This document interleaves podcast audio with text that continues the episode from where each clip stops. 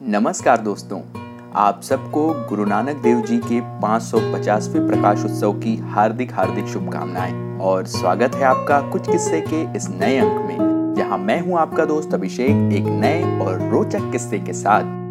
तो किस्सा कुछ यूँ था कि जब नेहरू जी ने बापू के नमक आंदोलन पर किया था संदेह, आज़ाद भारत में जवाहरलाल नेहरू को महात्मा गांधी के विचारों का प्रतिनिधि माना गया।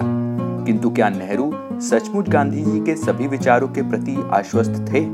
यह सवाल इसलिए, क्योंकि खुद नेहरू ने अपनी आत्मकथा एंड ऑटोबायोग्राफी या टुवर्ड फ्रीडम में स्वीकारा है कि गांधी जी द्वारा अंग्रेज़ों का नमक कानून तोड़ने के लिए दांडी यात्रा करना और नमक बनाना उन्हें हास्यास्पद लगा था। हालाँकि बाद में जब यह आंदोलन सफल हुआ तो नेहरू खुद पर शर्मिंदा हुए थे। किस्सा सन 1930 का है। जब बापू ने अंग्रेज़ों के नमक कानून के खिलाफ दांडी सत्याग्रह किया था। बापू अनुयायियों के साथ पैदल निकल पड़े थे और उनका लक्ष्य दांडी गाँव जाकर नमक बनाना था। इसी दौरान नेहरू सहित कांग्रेस के अन्य पदाधिकारी अहमदाबाद में एकत्रित हुए। नेहरू को जब पता चला कि बापू नमक बनाकर अंग्रेज़ों के सामने विरोध जताना चाहते हैं तो वे मन ही मन असहमत हुए। उन्होंने इसे अटपटा माना। नेहरू को तब लगा था कि ऐसा करने से अंग्रेज़ों पर कोई खास असर नहीं पड़ेगा। मगर देखते देखते महात्मा गांधी का नमक आंदोलन पूरे देश में फैल गया। लोग जगह जगह नमक बनाने लगे और आंदोलन से जुड़ गए। इससे लोगों में अभूतपूर्व चेतना आई।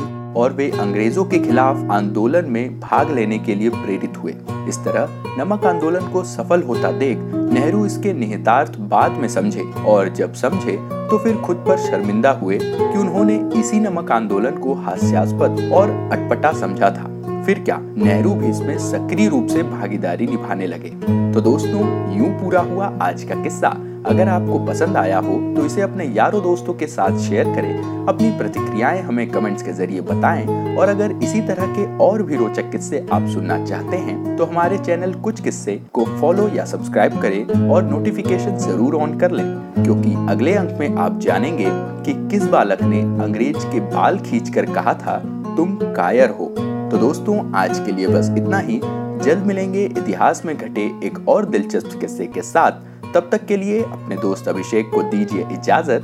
नमस्कार जय हिंद।